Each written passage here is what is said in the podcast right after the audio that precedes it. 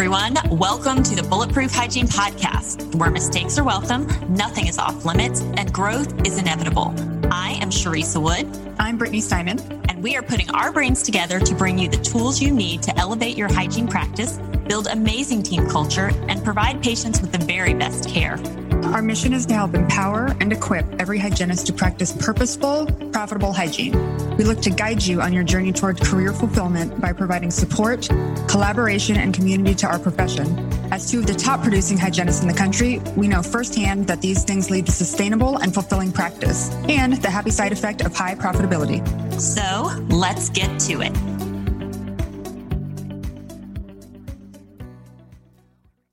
Hello, everyone, and welcome to the Bulletproof Hygiene Podcast. This week, we are talking about something that's near and dear to our hearts for all of us as hygienists. We are talking about what we wish our doctors knew about us. And, you know, the doctor-hygiene relationship is a really, really important big part of what we do. So we want to just cover a lot of topics on that direction. And what brought us to this is I've been reading a lot of uh, forums lately. Um, you know, we're obviously in the middle of COVID, and that's really changed how things look for us in our practices. And I'm just seeing a lot of stress and strain um, out there from hygiene saying, you know, gosh, my doc is like, you know, we're down because we were closed for COVID for a while. And so the finances aren't there. And so there's that stress of now, I, you know, now my doctor wants me to see more patients in less time, but we've got this new P P E and that's taking more time. And I just, I'm in this crunch and I'm not enjoying what I'm doing. And oh my gosh, I can't wait for retirement in two years. And I just keep seeing these comments and it makes me super, super sad. Um, because, you know, when we're working at that level of stress and, and panic and frustration, we're not our best selves for our patients or our team or our practice. So, um, you know, I just wish I had a magic wand.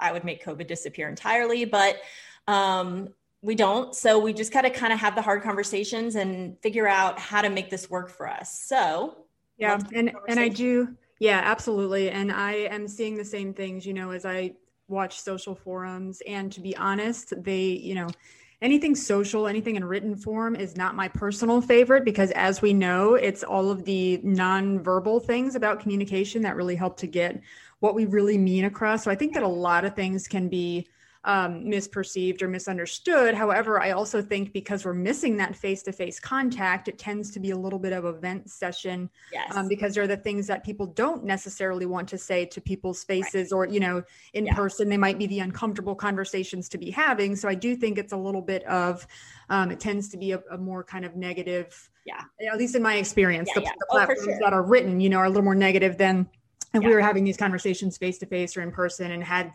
had the um, you know, could hear people's thoughts and concerns and their um, the emphasis on certain words and and the sound of their voice and their, see their body language and all that stuff. So that stuff is missing. It's it's a little bit it, it stinks to me. You know, I wish that those forums could be something different, and I think that maybe they will develop um, a little bit over time. But I think that that really needs to start with us being really, really honest and transparent with what we need from our dentists and what we want them to understand about us, because I do think that there is um, a gap and there's, there's a space between us kind of culturally. And I think that that is kind of across the board. Do you agree with that? A hundred percent. Yes. Yes. Um, so hopefully maybe we can speak to that. Maybe we can start breaking down some of those barriers today. Um, and I guess let's just go get going. Um, I think one thing that I want dentists to know about us as hygienists is that we want to be great. We want to be great for our patients, for our team, and for the practice. Um, you know, I don't know that many, I know there are some, but I don't know that many hygienists that are just kind of pro bono out there doing, doing this for no, no good reason, or just for the, you know, the sake of the patient. I mean, we're here to obviously make a living and support our families.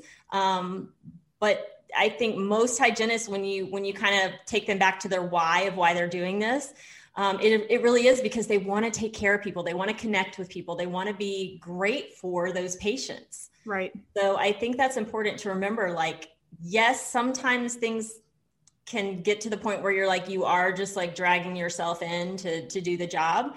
Um, but when you're there, it's time to kind of revisit that. And I think if doctors are getting that vibe, it's probably a good time to check in. Because yeah. Yeah. we all have that potential to be great.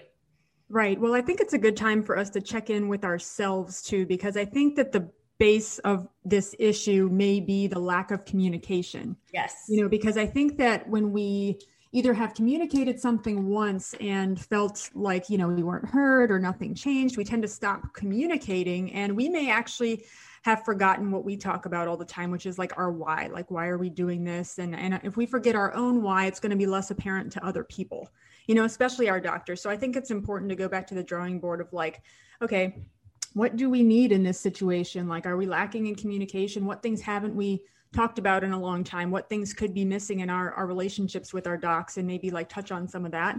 So for me, I, I think that one thing, and this may be off of the COVID topic a little bit, but something that I think that I really wish our, our docs would know. And, and actually, you know, by the way, I want to back up for just a second and say, um, this episode really is, we want our doctors to understand from our perspective, like, what a hygienist come from is, what is our motivation for being here and doing what we're doing? What is our education like? Like, how extensively can you and should you trust us? What kind of autonomy should we be given? How, how do we generally operate best? We want you to understand from our perspective what that looks like, because there's no way that otherwise that you would know. Like, we, we can't expect, and we talk about this all the time too, we can't expect others to read our minds, you know? So, uh, so we were just talking about, Charissa and I, Um, before we started this, that we don't go to dental school, you know, so we don't know all the ins and outs and all the, the specific things that you've learned. We don't know the extent and like the depth and the breadth of what you learn, and like how extensive your training is, how stressful that was for you, what your, how you've developed since then, and, you know, what you've learned. Um, you know, we just trust that you have a lot of a lot of education. You put a lot of time into this. You took a huge risk opening your practice, or, you know, becoming a partner, or, or, um, being a contractor, you know what I mean? Um, we, we understand kind of some of the risks, but we don't understand it completely unless you tell us. So we kind of want, from our perspective, to tell you kind of what our training has been, what our initial whys were, and, and kind of build trust with our dentist that way.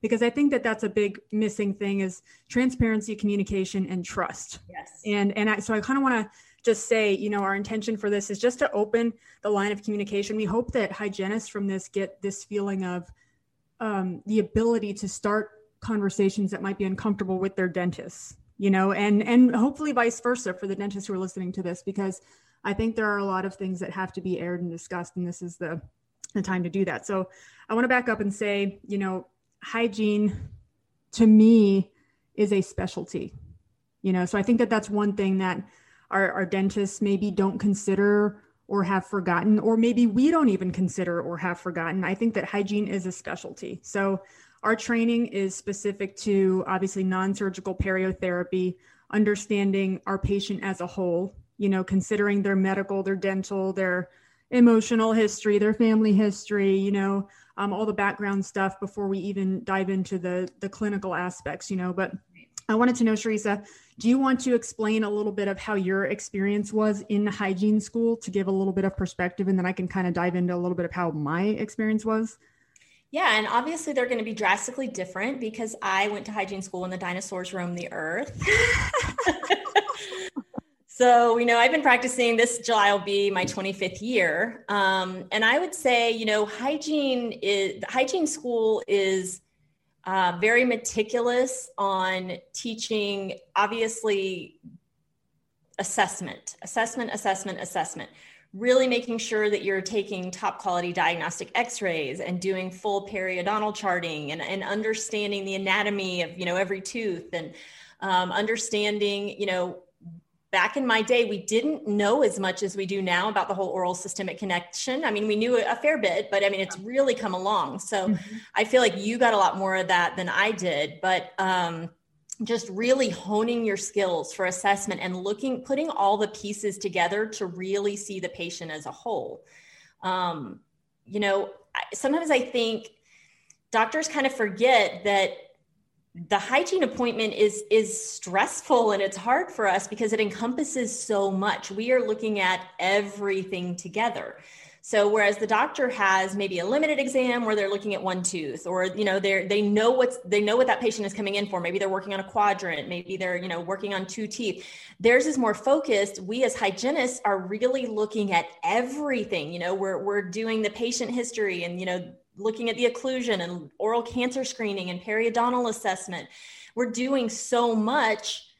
Also having the personal conversations because the patient's, you know, trusting us and spending a lot of time with us. So there's a whole lot that goes into that hygiene hour yeah. um, that they don't always kind of think about and realize. So in hygiene school, you're learning how to, how to take all those assessments and put all that together. And then on top of that, how to best clinically perform whatever therapeutic needs that patient has. Right. And I think that you hit the nail on the head just now, because I'm just thinking about when, you know, the doc comes in for any kind of assessment or exam, how, you know, the hygienist at that point obviously has already taken the time to do all the assessment, put all the pieces of the puzzle together. And now they're kind of delivering it in this like tightly wrapped, like neat package, you know, if we're doing, if we're doing it right, you know, right. we're delivering right. all of the fine print or all the outcomes of all of those steps of assessment so that you can just address the most important things, you know, right. but we've gone right. through all of these things to obtain that information. And that is a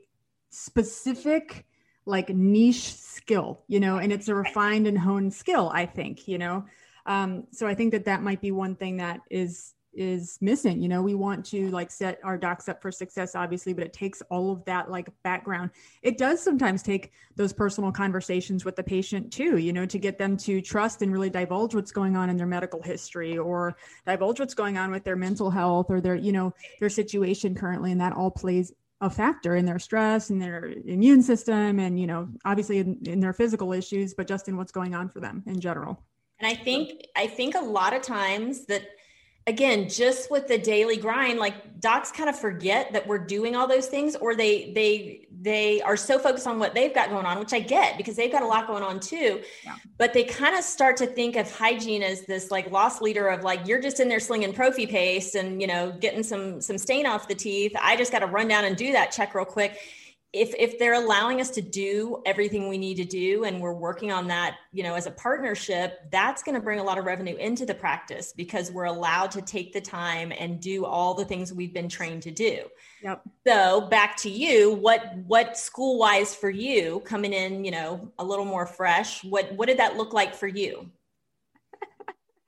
um, it, it so it looked probably similar, but different to your experience. And it is, it is more fresh. I, I graduated in twenty twelve and um, I already feel like things have developed and changed so much since that point. Like I couldn't even imagine the, the, the amount of C E, by the way, I just want to commend you for, because the amount of C E that you have done, like you are so up to date with everything. You graduated twenty-five years ago now, but it's incredible how up to date you are with all. It's literally like, it just amazes me uh, every day when we have these conversations and you know everything about everything in hygiene.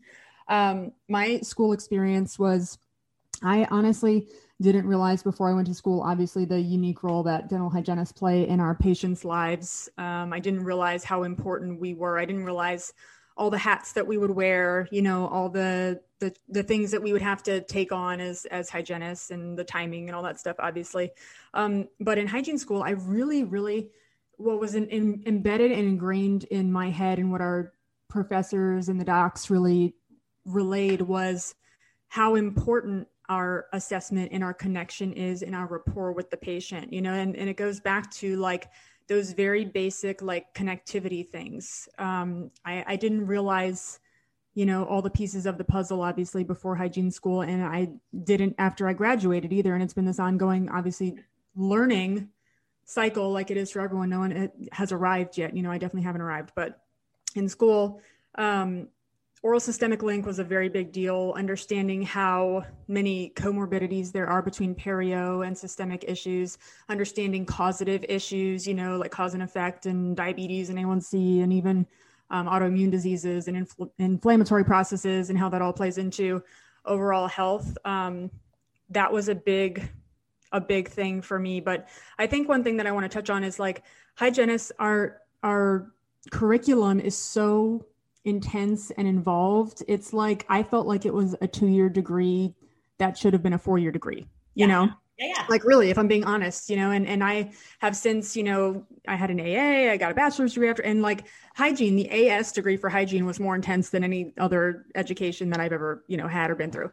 And it includes things like pharmacology, you know, like, or um, pathology and embryology. Like there's all these courses that like, I think maybe dentists do or don't know that we, you know, had to take, but like those things get pretty involved. You know, we do know a lot about a lot and we want to use all the things that we learned. And I think that, you know, it's important to understand kind of what the educational background is, but also realize that we've spent like hours and years of our lives learning to probe and learning to do that oral assessment and learning to formulate hygiene treatment plans and co-diagnose with our doctors. And then I think like, like I, we touched on before, you know, the biggest thing for me is I graduated with so much empowerment. Like I felt really prepared. I was really like ready and excited about my career. I was excited to take the very best care of patients. I was ready to go. And then I got out and felt like I kind of hit a brick wall. No. You know, and it was a lot to do with um, real world things that I think we all struggle with and have encountered. And for me, it was like dentists um, just not really being empowering of their hygienists necessarily, and maybe not understanding the value that we could bring or the education that I am bringing into your practice right now, the things that I want to contribute, you know, like, and we're all like ready to do it. And then you hit this wall of like, all right, there's a lot of things that we don't understand about each other. Clearly, there's a lot of conversations that need to be had that just haven't been. Right. Um, and I remember like, you know, we discussed in our, our first or, you know, one of the podcasts, um, realizing that a lot of things are insurance driven, or people are making decisions based on what people's insurance will cover instead of, you know, best case and um, a lot of other barriers that we have, you know? So, so it's really interesting how we get like this rolling start. And there's a lot of excitement and preparation and we feel really like ready. And then we hit this brick wall when it comes to communication. And I don't think that dentists mean to do that to us. You know, I just think that they, they don't know and we don't know and no one's talking about it. Right. Right. Well, and I think, so that's, that's one of my things is I feel like I want, I want our dentists to know that we need some, we need some space. We need some autonomy. Um, you know, we are professionals. We went to school, we learned, we're here, we're excited. Um, so we need that autonomy. We need some freedom. We need the trust. Um, and, you know, we need the empowerment. And I think, you know, Brittany, I think your personal history with that, I want you to talk a little bit of that, about that, about coming out of school and hitting that brick wall and how you got through that. Because I think so many hygienists hit that brick wall and, you know, they hit it a couple times and they're like, all right, I'm done. And I'm just going to, you know, just, look, you know, sit in this little environment and I'm going to sling po- profi paste and, you know, I'll do this ten more years. And it's not like that fulfilling, exciting thing. And so you have such a great story of hitting that wall and how you overcame that. And I think that it was an experience that many of us have had. I think that you're absolutely right. So when I was fresh out of hygiene school, um, I was temping, I worked part-time. I was really f- trying to discover where I wanted to end up, you know, and I think that that's a great thing to do right out of school, like get some experience at different offices, see if you like large office or private practice or you know, corporate setting and, you know, that sort of thing. Like, what do you prefer? What do you like? And get to know different people in the dental community. I think that that's a part of networking and, and finding out where our dental home is going to be. So that was definitely part of my process. Um, initially, I was part-time. I temped a little bit uh, before I, I landed my first full-time job. And I, um, I remember during my interview actually with, with this dentist, um, he said, you know, people just want their profis and they want to go home, you know? And I remember this so clearly because I was so floored. I was so floored by that question. Like it was a statement and a question. And I just like nodded my head externally and like screamed internally and was like, no. Right. But I was like, oh yeah, you know, sure, sure. Um, okay. And I really needed a full-time job. I really wanted to get going in my career. And I was kind of like, all right, I, I need a job. And he ended up hiring me. And then there were a lot of things that had to be addressed clearly after that moment. There was uh, a misalignment of core values and kind of different beliefs. And, um, and that's okay. I think it's okay. And sometimes that can develop together and we can develop culture and develop core values. It's obviously not an ideal situation to start that way. But like I said, there were certain needs in my life that I felt like I had to kind of cross off the list. Um, and that, that was the best thing for me at that time. So Um, I walked into that practice and, you know, their design, their hygiene department design was um, forty-five minutes per patient. You know, I think I started at like seven fifteen or seven forty-five and ended the day at four or something, you know, so I'd see, I don't know, ten, eleven patients in that period of time. It was, it was quite a few. It was more than I was expecting, you know. Um, So if it was a full mouth debridement or perio maintenance or prophy, it was a forty-five minute appointment. There were, uh, there, there hadn't been periodontal charting going on historically. So I walked in and had, you know, next to no information about it's people's periodontal health, and, and everyone was having a prophy, and, you know, clearly that wasn't um, appropriate, didn't fit the needs of the population, but that was, that was the case. That's kind of what I walked into. Um, the medical histories weren't being updated. So I, you know, would come across, by the way, these were all paper charts, and we were filing them, you know, I was writing my notes on paper and putting them in a folder and handing them to the admin person at the front. So it was just a, a very interesting experience. I'm actually really thankful for this experience, but it was definitely a challenge kind of walking into a situation like that as a relatively new grad. Yeah. So that was a situation that I walked into.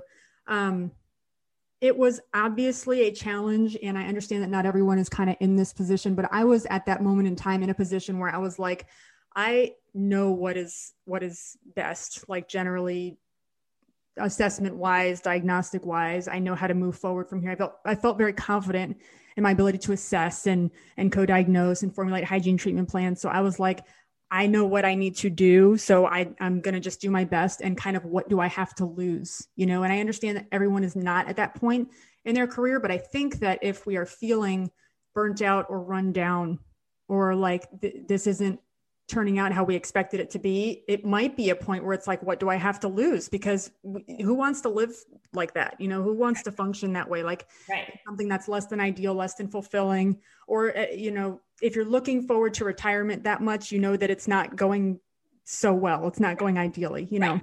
right. That is something to consider. So not everyone is in the position that I was, where I was a new grad and had nothing to lose, all this stuff. But I think we all are in the position where we're humans and we need certain things. And that, that was definitely the position that I was in. So um, I decided I'm going to move forward. I'm going to tape this keyboard. I'm going to do my own perio charts. I'm going to update the med histories. I'm going to start educating patients. I'm going to inform the dentist of how I'm educating them, the treatment plans that I would like to formulate. And honestly, what was happening was I was educating the patients about their problem. Mm-hmm. I would say, this is how, these are the potential you know, options. These are the ways that we could potentially address this or treat this or arrest this disease process that you've got going on. This is the risk of doing nothing. I'm going to discuss with the dentist what your treatment options are, and then have him kind of make the final determination. Because like you mentioned, obviously our licenses are under the umbrella of the dentist's license. I can't move forward with treatment, and there was nothing, you know, illegal going on. There's nothing unethical going on. It was really like, I have this information. I'm not going to waste it. I, I want to do what's best for the patient. So I'm just going to take a risk and see what happens, kind of thing. So that's, that's kind of what ended up happening. And I think I was fortunate in the fact that, you know, when I shared this information with the dentist and he saw that patients were really having some aha moments and were on board with treatment before he was, he was okay with it. Right. It was like, Oh, uh, Oh, okay. Miss Jones like wants scaling, like what? Like, you know, and right. It was just such an interesting dynamic, you know, but I think that a lot of us have had this experience and maybe haven't taken the risk or haven't um, chosen to take the super like hard and challenging road of I'm going to start from scratch and like take right. this on myself. And well, I think sometimes when we feel like we don't have freedom or we feel like we don't have that autonomy that we, we, we are looking for, we can either let it shut us down and just stay stuck there and kind of be miserable, or we can, even if we're not getting the autonomy we want completely from, from our doctors or our office managers or for wherever that's coming from, um, you chose to create your own autonomy with your patient. And that's, I think, where the starting point probably needs to be for a lot of people who feel stuck, is you have the training, you have the knowledge, you have the connection with your patient. There's, you're, they are coming to you for your professionalism, for your expertise, for your advice, and for your treatment. And so you have, you, you should have that autonomy. You're, you know, like you said, you're not moving forward with treatment without, you know, presenting that to the doctor, presenting all your findings and having that conversation and letting them guide that. But if you're really doing that in the right way, you are going to have your patients saying, hey, you know, I do want to take care of this. And I mean, especially right. in today's times, with, you know, the internet at our fingertips and everybody being able to research, you know, I, sometimes I'll have patients who, you know, I'll do my assessment. I'll talk to them about what I'm seeing. You know, can, you can tell they're not quite sure. Nobody's ever talked to me about this before. I'm not sure how I feel about this. And, you know, I say, you know what, I want you to go home and research this. I want you to just, you know, Google's great. Look up periodontal disease and diabetes. Look at, look at periodontal disease and A one C. I want you to educate yourself so that you can make the best decision. And so if we're empowering ourselves with what we've got with the patient conversation and communication, then we're at the same time empowering the patient to start asking questions and making those decisions.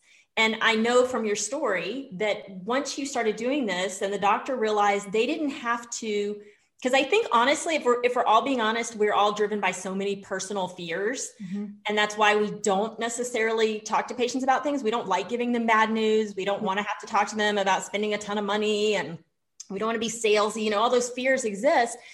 Um, but when your doctor saw that you were teeing that up and the patient was ready to move forward, all of a sudden that fear factor was gone from them. They didn't have to, you know, like present all that and, and worry about the finances. Like the patient was ready to go.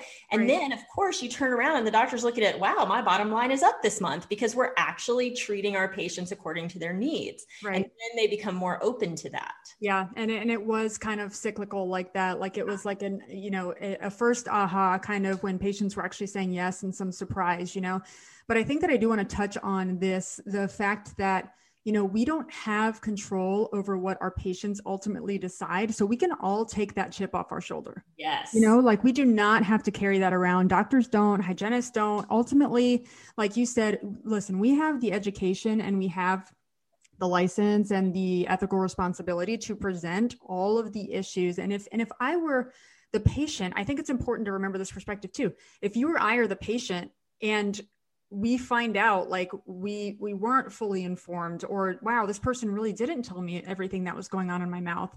And we weren't given, given the freedom or autonomy, autonomy to make a decision for our own health. Like that would feel really terrible. You know, I never want my patients to look back and feel that way. Or even if they're never aware, like I don't, I don't want that for my patients, you know, right. But it's just a fact that a certain percent of people will say yes almost all the time if you suggest something. And then there's a certain percentage of people who will say no almost all the time. And then there's a percentage of people in the middle who are, you know, in the middle, and it depends on the information and the way that it's presented to them and what's going on and their financial situation, whatever, you know, whatever right. their barriers are and the way that we, it was communicated to them and whatever. So, but I think if we all take that, the weight off of us, like we have to decide for the patient what they want, what's best for them, and just let go of that false sense of control anyway, because it doesn't really exist. I think there's a lot of freedom in that, right. you know? And I think that part of, you know, this dentist barrier was he got into a habit. He probably had some experiences early on, and he was, um, he'd been practicing a long time, you know, so I'm sure that his experience and his education was significantly different than mine too. You know, that's okay. Like we're yeah. all, we've all had different experiences. We're yeah. all at different places in our lives and careers. Um, but I would think, you know, it just seemed like there was an experience early on that was like, oh, a patient probably did just want their prophy and go home, you know, like they did just want that. And maybe it happened several times. So this person formed this belief that like people just want their prophies and they want to go home, um, you know, but then that's not okay because then we're making the decision for the patient. Exactly. You know? And that's, yeah. and that's what I feel like we are falling into collectively as hygienists is, you know, we, we talk a lot about the phrase bloody prophies, and that's when your patients come in and you do your assessment and you see some inflammation and you start scaling and you see some bleeding, and we're doing a prophy for a patient who has active infection, and we're not taking the time to really educate them and have the conversation. And we just made a decision for that patient without them even knowing that they had a decision to make. And, you know, that, that's a malpractice issue, right? Um, but we, we get scared to kind of put all the information out there. And if we don't feel like we're empowered from our doctors to really do that, then, you know, that's malpractice across the board for everyone. Right. So let's just address the phrase bloody prophy for a second too, because if it's bloody, it's not a prophy. Right. You just did free scaling and yes. it was probably really uncomfortable for the patient, or yeah. you just did free gingivitis therapy and they didn't have a good time either. And they're not sure why, right. you know, like, it's just so interesting, like this perspective that we have. And I think let's go back to, to some of um, what the fears might be, because I think that some of what the fears might be, like you touched on, are, you know, the, the fears of presenting this information to the patient are um, like the patient isn't going to like me, right? The patient isn't going to believe me. The patient might leave the practice. The patient might not want to move forward with treatment.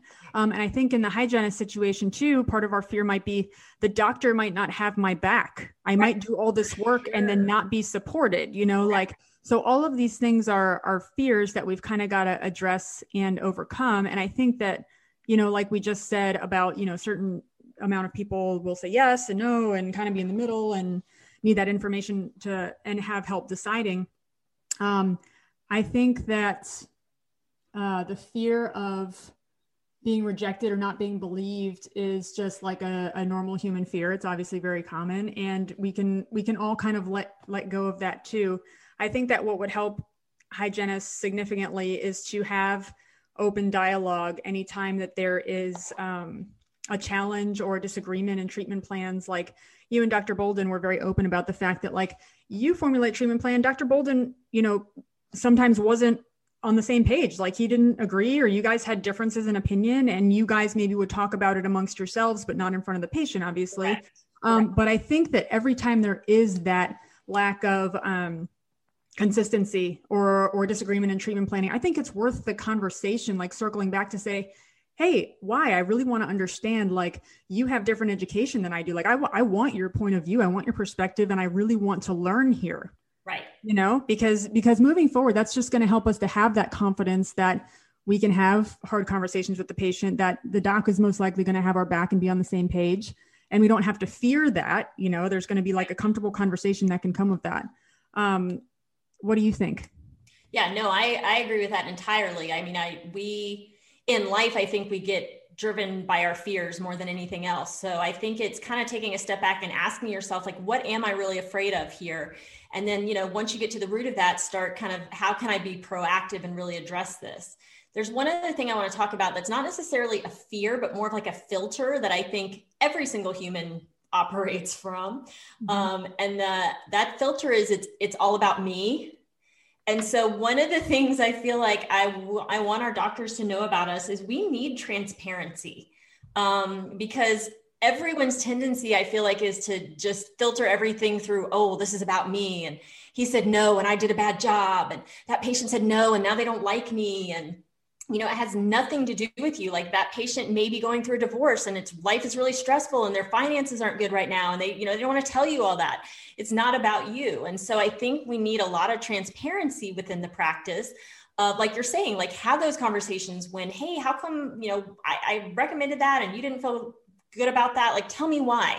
The more you really understand each other and have that transparency, the better you're going to function as a, as a provider team, and the healthier you're going to get your patients. And I think that transparency needs to be in all aspects. Like I think from a business aspect, you know, I've talked to a lot of dentists over the years, and it's crazy to me that in dental school, they don't talk a whole lot about business. They don't teach them a whole lot about how to run a business, right. um, how to I communicate effectively, all those kind of things. And so I think there needs to be transparency, you know, like depending on your practice, you know, I, every practice I've worked at, there was always like a, a, you know, a morning huddle meeting, and we'd go over our goals for the day and the numbers for the day and what the patients needed for the day.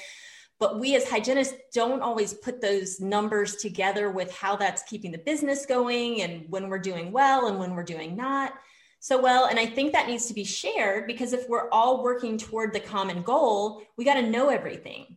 Yeah. And in the same vein, I think this feels a little uncomfortable probably for people, but I think there needs to be transparency, like within our personal lives, and not like all the details, like we're not all going to be best friends and I don't need to know everything. But like, if we're having a bad day or we've got some stress outside of the, the practice, it's, it's important to just say, hey guys, I'm not, I'm not having the best day right now. Like it's important to know that, because again, with our me filter, yeah, if you're having one of those days and you feel like you've got a team member that's just bumping up against you all day, or somebody's just like being really cold and not, you know, not them, nor- their normal selves, instead of us having the perspective of like, gosh, they might really have something else going on. You know, I wonder if they're okay. We tend to immediately be like, oh, well, they don't like me. I did something wrong. They yeah. don't. So I think it's, we just need that transparency across the board, um, and, yeah. and that open communication. I think that's super important. Yeah. And I think that this is the right time to, um, I, I want to touch on like the quote unquote, leave it at the door mentality, yeah. too, because yeah. I think yeah. that it is appropriate. You know, obviously there are different settings that are appropriate to talk about personal things. And there are certain people who, you know, our, our best friends, our families, like obviously that's where we go into real detail, the nitty gritty, you get really like serious about figuring life things out. But leave it at the door mentality, I think, is a, a good and a crippling thing sometimes, you know, because we do need to come into work um, in our best state. Like we do need to be a, at our best for right. our patients and our we practices. Can focus and our, on all the, yeah, yeah. We can focus and, you know, conduct everything we have to do in a normal day. Um, and also, I think it's okay to realize that our best doesn't always look the same. It's not the same every day. And, you know, as much as we want to compartmentalize as humans, it's not really realistic for us to say, hey, I know you're going through a divorce right now, but you know what, leave that at the door. Just, just leave it at the door. Act like you're not right. going through a divorce and just right. come in and, you know, fake it yeah. all day long, all, you know, and just be like perfectly, no, like we're humans. Everyone's a freaking human. We're all having a human experience here. We all experience different emotions. We all feel insecure. We all feel afraid. We all feel sad. We all feel happy and joyous, you know, like we're all going through this together. So I think that we need to just say like, yes, the, the place to get into the deep stuff and have serious conversations about life, probably not at work, but yes, like you're saying, it's okay to come in and say, hey guys, I understand, um, I, I have some personal things going on. I just want to let you know I'm not in the best state today. Please don't take it personally. I'm going to do my absolute best um, to be the best team player, to be be the best for our patients. But I want you to understand that this is this is a me issue. I've got some things going on, and I'd appreciate your support today. Right. And that's an opportunity for someone else to ask some questions like, hey, how can I support you? So you're giving others the opportunity to support you by doing that. You know, you don't want to make this obviously a pity party or like, uh, let's talk, you know, let's talk about me and make it about me and, and talk about the drama. Obviously that's not where we, want, where we want to go with this, but we do want to just make others aware like, hey, I'm a human. I'm having a human moment here. Can you have some grace for me? Can you, can you really help me? Can you support me? You know, and I know Charissa loves saying like, have some grace, you know. Have well, some- so yes, one of my favorite sayings is throw grace around like confetti. Oh, I love it.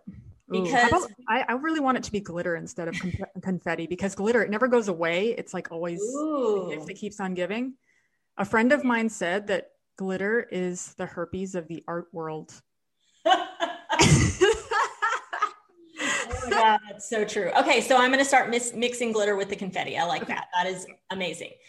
But yeah, I, I think it's absolutely necessary all day long in the practice because every single person, every single team member is juggling like a million balls and they're going to get dropped. There's no such thing as perfection. There's no, honestly, there's no such thing as us working at our best on a daily basis. Like that's not reality. So I think it's all about the grace. It's all about, you know, kind of not filtering through the me, like, hey, somebody must, maybe somebody just took a really, maybe one of your business team just took a really hurtful call from a patient who was really angry and, you know, they're having a bad day. So they're taking it out on your business team member. Mm-hmm. And now you're coming to ask them a question and they're not in a good place. And you're immediately taking that, you know, in, into yourself and it's not even about you. So I think it's just kind of revamping our perspectives on what's going on around us and, and giving a lot of grace. Yeah. I, I one hundred percent agree with that. And I think that, um, you know, like I said, it gives people the opportunity to support us and gives us the opportunity to support others. And um, I think that, you know, you said it's not always possible to operate at our best. I just think it's not possible to always operate expecting perfection of anyone, you know, and that's it's not that's reality. Just, yeah, that's just not reality. There's no such thing as perfection. It's not real. It's not relatable. So I think we all need to stop chasing the perfection. And I think that this is a, uh, an, an epidemic in the dental world. It's like, we all want to be perfect because we work on such small detailed things every single day, but it's just not a real thing, you know? So focus on the progress. I mean, hey, um, I'm a, I'm a recovering perfectionist. I got yes, it. Yeah, absolutely. Yeah, I feel it. And so we, we have to give ourselves some grace on that front as well. Yeah. But I think, so I think if you feel like this is resonating with you, um, and you're like, yeah, there's, there's a lot here to unpack. One of the things I would encourage you to do, and this is awkward sometimes, is nobody likes having difficult conversations, but I think you do need to strategize with your doctors or your office manager, whoever's kind of making a lot of the calls for the office, is an open opportunity for communication. Yep. Something that you set up regularly to kind of check in. Um, I know for us, we have morning huddles where as a team, we talk about what worked really well yesterday and what didn't. And if it didn't work well, we come with a solution for how could that have gone better? What, what can we do? And I think we as hygienists need to kind of have that one-on-one with our doctors as well to be like, hey, you know, that went really great. We enrolled that case. That was so awesome. Why do you think that worked out? Or, hey, that one patient didn't, didn't move forward, or we didn't agree on the treatment, you know, like, let's talk about that. And I think the more we can really be open and vulnerable and have that communication, that open line of communication, the better it's going to be across the board. Everyone's going to feel supported. Our patients are going to be taken care of. Everybody's going to understand.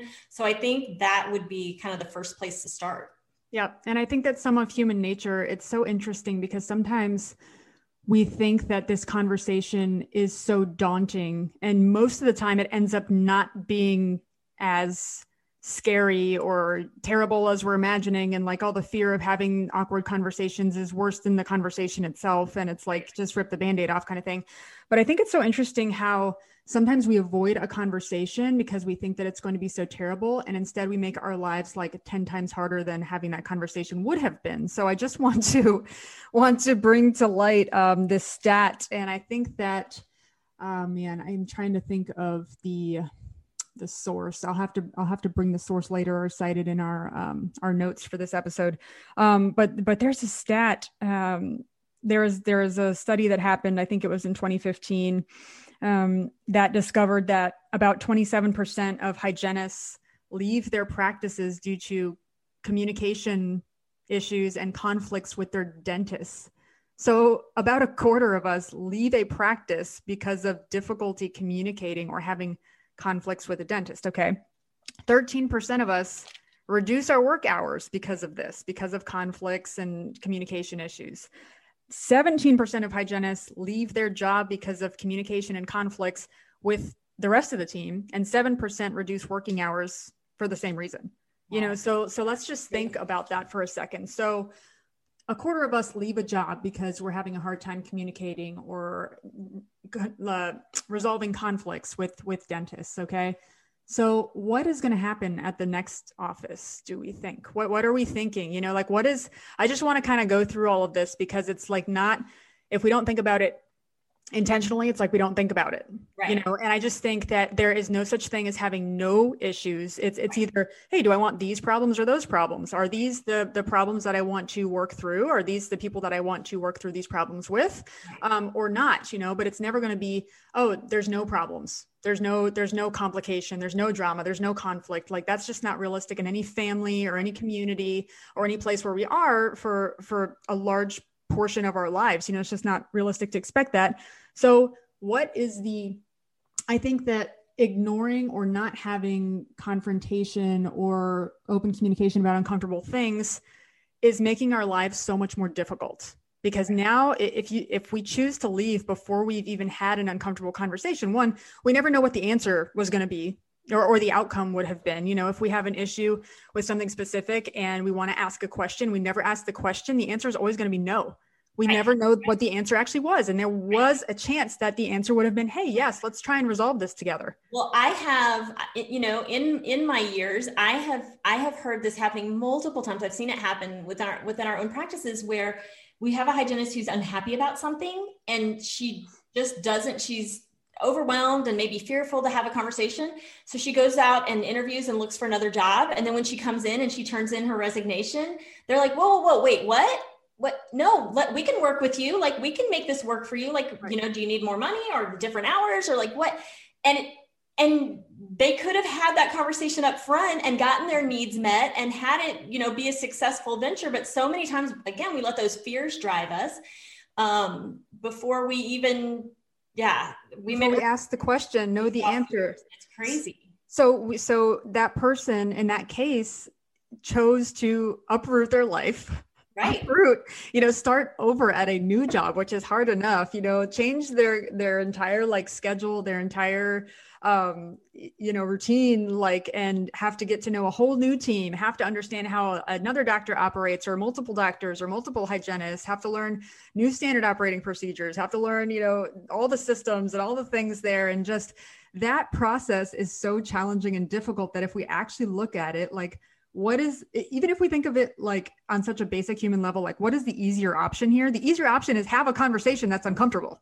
Right. You know, right. like just, just do it, right. do it and see what happens, because right. the worst case scenario is it's not productive. You don't get what you want out of it, but then, you know, and you have an answer. You and know, I think I, I do want to throw out a caveat here, and this is not, please hear me, this is not my go-to, but I do think it's, it needs to be said. So I don't want, if hygienists are listening to this and they're like, okay, I'm going to give this a go. And, you know, I'm going to have the hard conversation. I'm going to try an open communication. I'm going to try some autonomy just, you know, within my own chair with what I'm doing with my patients and, and all of that.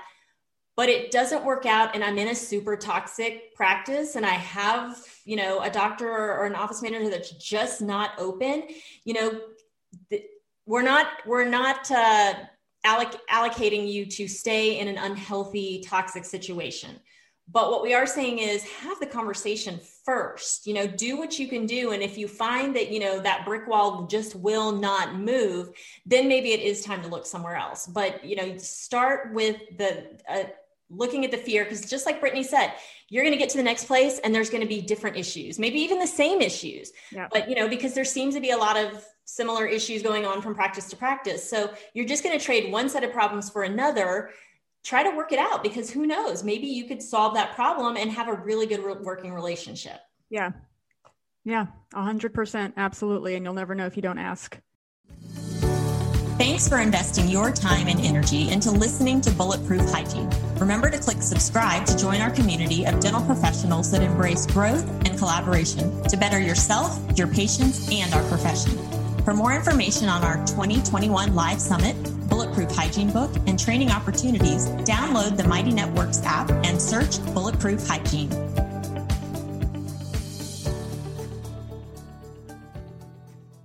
The last thing I would say that we want our doctors to know about us is we realize that we need you. We want you. We, we want to work in this beautiful partnership. Um, you know, we have respect for you. We, we love you. We, we need you, not just from a legal aspect of, you know, needing a doctor to, to, you know, be the umbrella and the licensure and run the practice, but we want that communication. We want that acknowledgement. We want to feel like we are working together. Um, you know, I just feel like sometimes, sometimes, um, you know, doctors just kind of think, oh, I got to go do a hygiene check. And, you know, they're just not super excited about it, but we need you to really kind of knock the ball out of the park once we've, we've teed it up.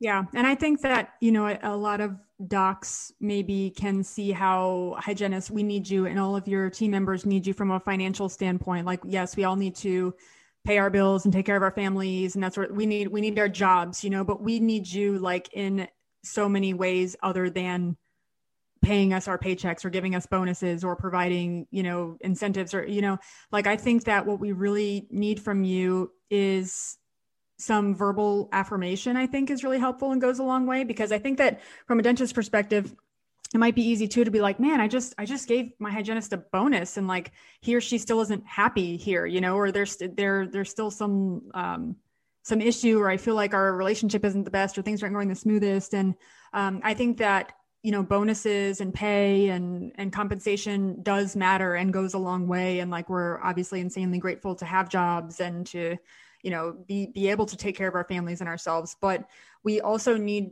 you know, other things on Maslow's hierarchy of needs from you. Like we need um, like to have a, a real relationship of trust with you. So that does involve, you know, thank you so much for the monetary things and the bonuses and the experiences and stuff, but we need to hear from you what we're doing well and what's, what's going well, what you expect from us. You know, we need open communication, and these are all like the things that take time, and time is a very valuable, valuable resource. And we respect and totally acknowledge that, but like, we need your time.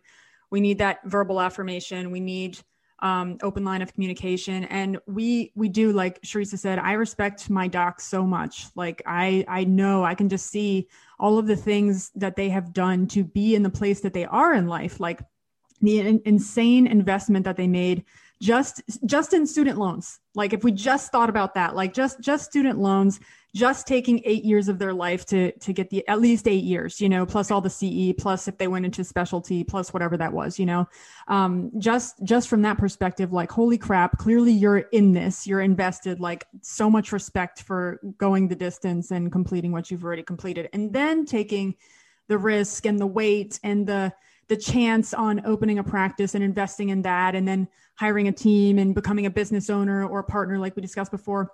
Like, so much respect, like, holy crap. Like, I, I can really see how much weight that is, you know, and thank goodness. I'm so thankful to work with um, Doctor Craig and the other dentists that I do, because they're really transparent about these things, but that's part of what makes our relationship better. You know, it's really what adds to the relationship, makes me feel valued as a hygienist and makes our hygienist feel valued. And we want to know, we want you to know that we support you in all of that. And we respect everything that you've done. You know, um, we rely so much on our docs to have our backs and, like you said, make our, our lives go smoothly at work and kind of have those open patient conversations, enroll patients in treatment, do what's very best for them. We, we need you. Like, we need our docs so much. And we need your leadership. Um, Brittany touched on a good point a second ago when she said, we need to know what's expected of us. You know, that's one of the ways we as humans gauge, are we doing right or not, is by knowing the clear expectations. And, and that's how we determine whether or not we're doing what we should be doing. And so we need that leadership from you to make sure that we are meeting those expectations and, and doing what we need to be doing. And, you know, some you're, you're at the helm of the ship and everyone's looking to follow you. So we, we need that. And we want to support you right back. You know, we get, you know, I know there's a, a, a conversation where, you know, doctors don't love being pulled out of their, their, what they're doing to come do a hygiene exam. Sometimes that kind of feels frustrating for them. And we totally get that. I, it, I hate having to go pull a doctor out of something they're doing. Um, but we're doing that because we, we need your leadership. We need your, your support and your guidance, and that patient needs you, and, yeah. and they need us collectively. Yeah. And I want to just say that, you know, I, I alluded to this earlier, but hygiene is hard.